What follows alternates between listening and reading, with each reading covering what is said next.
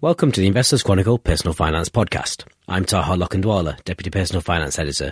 And joining me today are Leonora Walters, Personal Finance Editor, and Shaniel Ramjee, Multi-Asset Manager at Pictet Asset Management. Last year saw investors scrambling for safe haven assets, investments which help protect your portfolio when risk markets like equities take a turn for the worse. Rising interest rates in the US and the UK and inflation undermined traditional safe haven assets like bonds which were not quite up to scratch. But gold was one that did.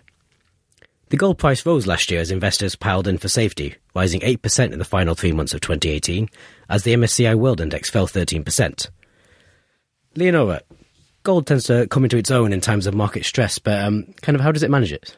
Well, there's a number of things going on here. Um, I think the main reason, or a very important reason, is the fact that it's a real asset. So, for example, governments and policymakers can print more money quantitative easing or whatever you call it, but they can't print more gold uh, to suit the prevailing economic conditions. Um, the new supply of gold is increasing by around 2% a year. I suppose it's not a lot, so that protects it from devaluation um, and supports gold's status as a safe haven asset outside of conventional financial markets, with which it has uh, little correlation. Okay, so uh, it seems to be working quite a good way. Um, how does it do like, compared to equity markets? I suppose it, it, showed that in the final three months last year, but is that a long term trend? Not always. Gold can be particularly valuable in certain types of distress, political volatility, government failing currency debasement. Um, it sometimes is, um, you know, a, a, good hedge against equity markets. And, you know, sometimes it's not. You know, sometimes equities go down and gold goes down too. It's not a perfect hedge. Um, it's also got quite a good reputation as being a good hedge against inflation. Again, because as I said, it's a real asset. You know, you can't put more of it. But it's not absolutely guaranteed. It doesn't always hedge against inflation.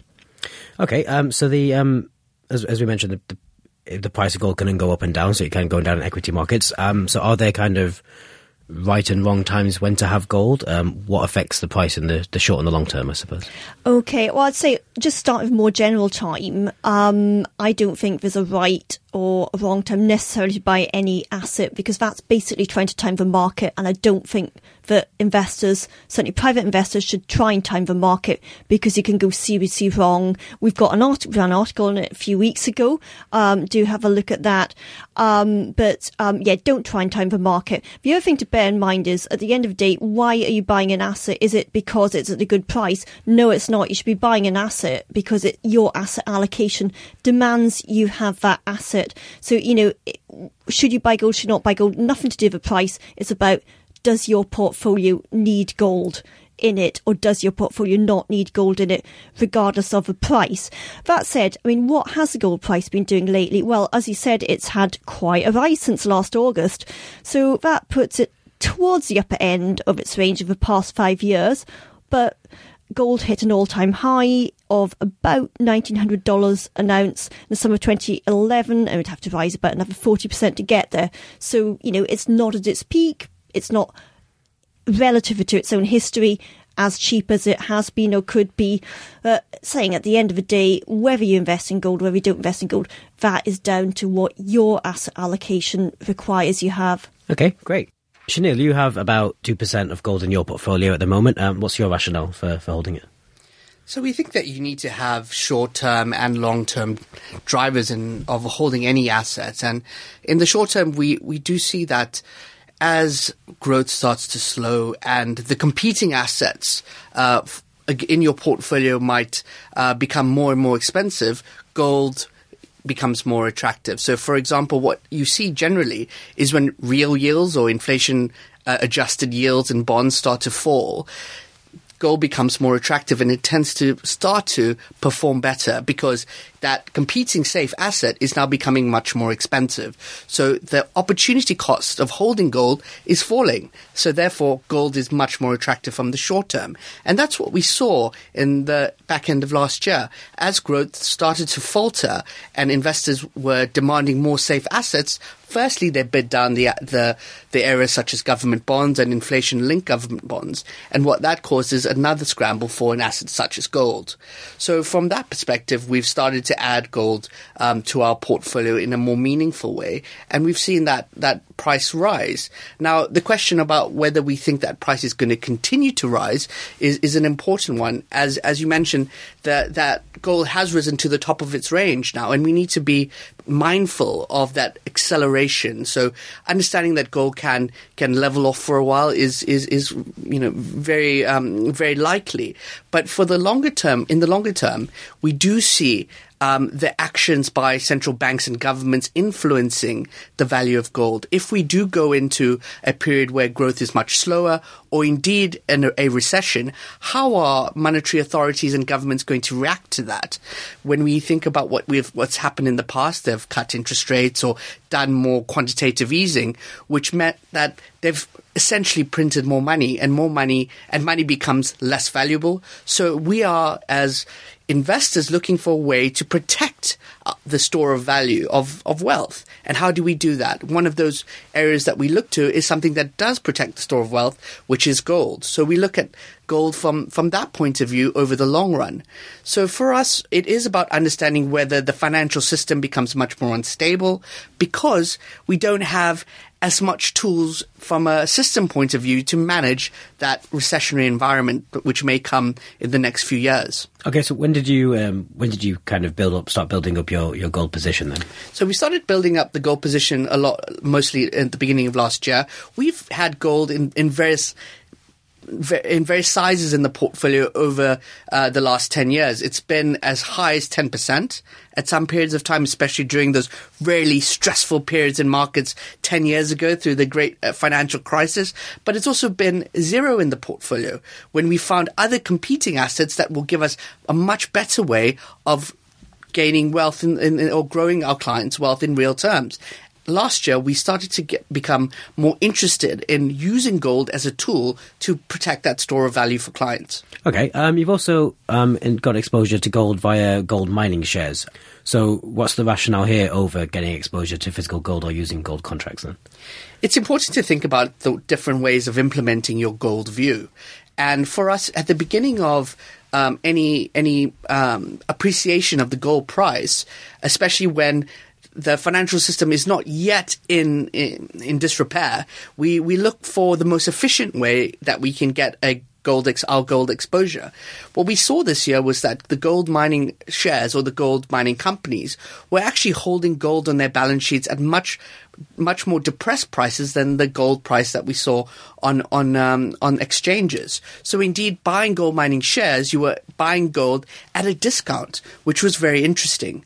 One of the real interesting ways to understand whether gold mining shares are very attractive is watching the gold miners themselves. What we've seen recently is that oh, there's a wave of mergers and acquisitions within the gold mining share space, and that indicates to us that even the gold miners themselves think the gold in the in the ground is very attractively priced. So we've seen recently the the M&A activity between Randgold and Barrick. And that is one of the examples of when gold companies consolidate to take advantage of the operational leverage that exists within gold mining companies. And we find that attractive. I presume, though, if you're, if you're kind of accessing gold via gold mining shares, you're not exactly giving yourself a hedge from equity markets, though. So how do you manage that risk? So that, that is important to know. It, it's a, when you have more confidence about the environment, more confidence about the equity market? Should you become a little bit more concerned about equity markets, growth in general, or indeed a grand liquidation in markets where people need to sell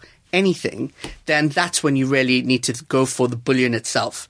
That's important because when we get to a period of time where people lose faith in the system, which happens through uh, recessionary periods, that's when you want gold bullion instead of gold mining shares. So since we're at the beginning of that that rise in the gold mining in, in, in the gold price and we do see the system being relatively stable. This is when we like gold mining shares. Okay, so in terms of your exposure to gold mining shares, um, I think it's fair to say it's definitely more of a short term than a long term play.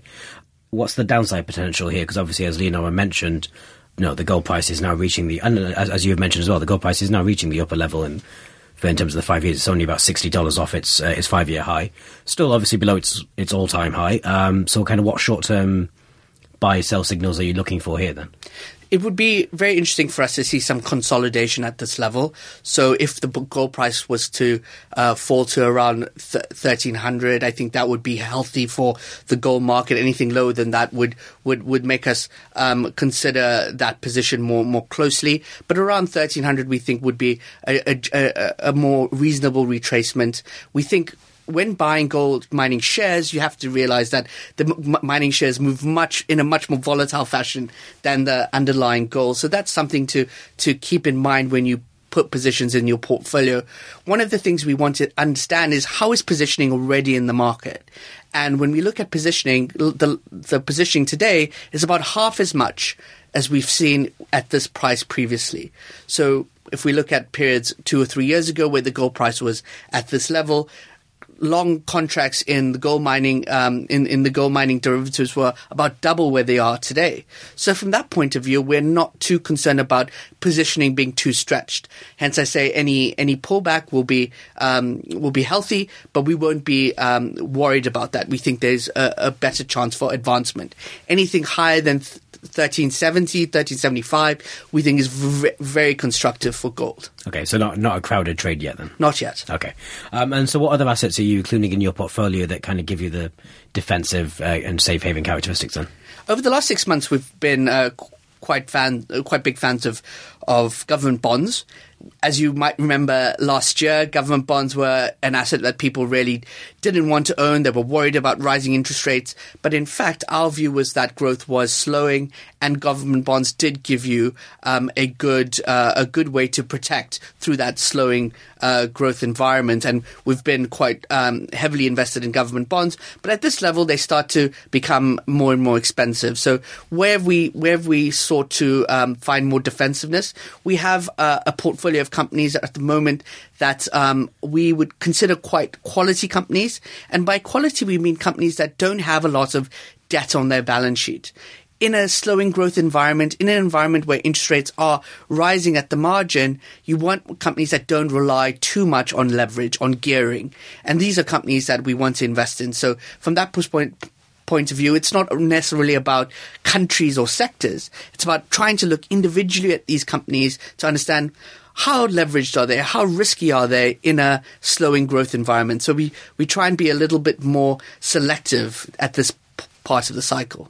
Okay, great. Thank you, uh, thank you, Shaniel and Eleanor, for that uh, segment on gold. Um, Shaniel, it's been an interesting start to the year compared to how 2018 ended. Uh, definitely been a much calmer and much more uh, bullish. What's changed this, the, the shift in sentiment? Well, firstly, I think um, the markets discounted quite a quite a serious slow growth slowdown at the end of last year, but as you would expect, central banks and monetary authorities were able to come to the market and say that they were willing to have a little bit more accommodation, not raise rates too much, and not stress the market from eh, from really strength or creating much more financial stress. So from that perspective, we think that um, markets were quite relieved by that. Um, however, growth has continued to slow. We've seen growth slow in many countries. We've seen industrial production slow. We've seen manufacturing slow. We've seen job layoffs. Uh, we've seen factories being closed down. So by no means do we think that this is the end of the growth slowdown. What we want to think of, however, as investors is how much is priced in, how much is already discounted, and having discounted a lot at the end of last year, we've as markets have risen, they are discounting less. So at this point, we're a bit more cautious on on the market after it's risen so strongly, um, and we want to focus on areas where there's been too much discount um, for growth slowing already, and we still think that is in the emerging markets. So emerging market areas we find quite attractive. We see the stimulus that the Chinese are putting into the into the financial system as positive, and that will maybe not um, accelerate the globe, but it will at least stabilize it. And I think that's what markets are responding to. Okay, so you're so we're trying to find the pockets of value. I'm guessing then. Exactly. So um, I suppose where are you where are you taking away from then? What, what, what's not showing you the opportunities and what's showing too much risk at the moment? Yeah. So at the moment we're we're a little bit concerned about Europe. We think the European slowdown is more pronounced. Uh, we do think that uh, issues around the political arena are complicated, whether it be Brexit, whether it be, whether it be European parliamentary elections. So we think that there is um, some risk around Europe that investors don't necessarily need to take. There's enough opportunity elsewhere in the world where where you're able to find some pockets of value that are going to help you grow your the real value of your wealth. Okay, um, I noticed um, for your fund that you've got quite a high weighting to cash at the moment. It's about sixteen percent. So I suppose uh, my question is: one, is this a kind of defensive player, or if it's not, and you're it's kind of dry powder, and you're waiting for, for markets to fall to add to, what are you looking to add to when uh, the time is right? Yeah, at the moment, that's that's right. It's really dry powder. It's it's looking for um, a period of time where markets might correct and we are able to to increase the the weight of that uh, of our risky assets. We do think that there are companies in the United States that are quite attractive. Some of these companies that are really geared towards secular growth. So whether it is the technology companies, whether it is the companies involved in um, automation and robotics, these Could you provide some examples. Well, in terms of in terms of the the companies, it's not really the ones that you might see in in the paper, the fangs. It's it's really the the companies that feed into the ecosystem that supply um, all the all, all, the supply chains to either those robotics um, themes or those or those platform digital themes. So we think it's much broader than a, a, a, handful of companies, and I think that's important because for all of this, or for all of these themes, there's always a price. Although we might believe in the secular the, the secular theme, there's always a price that we need to be able to pay, and sometimes it gets too expensive. And last year, clearly, it was too expensive, and thankfully, we weren't we weren't invested in them at, at that time. However, we, we are looking at them much more clearly now. Okay, and what about in the fixed income space? Obviously, you mentioned that government bonds um, are getting a bit expensive. What about kind of in corporate bonds, and are there any opportunities there? So, in terms of the fixed income space, we quite uh, like the value in emerging market fixed income. So both in hard currency bonds and local currency bonds. So by hard currency, you mean uh, bonds that are issued in dollars? Bonds that are issued in dollars, being hard currency, and bonds l- issued in their local currency are quite attractive, very very high yields, and especially if we see some some better growth environment for the emerging market space, this is going to be attractive for for for investors. We think. In terms of credit, we're quite um, we're quite cautious about credit. As I mentioned earlier, the the leverage that on corporate balance sheets is a problem. It is very high. And we don't think investors are being appropriately compensated for the credit risk or the default risk in most corporate bonds. So for us, we'd rather have government bonds and equities rather than credit. We think credit is probably the mispriced asset, too expensive for this time t- time of the cycle. Okay, great. Thank you very much for that, Shaniel. Diversifying your income sources is always a sensible thing to do. While the UK is a great income market, there are companies all over the world that offer strong, steady, and growing dividends that investors can access. Uh, Leonora, you've been looking at a fund that specialises in this area.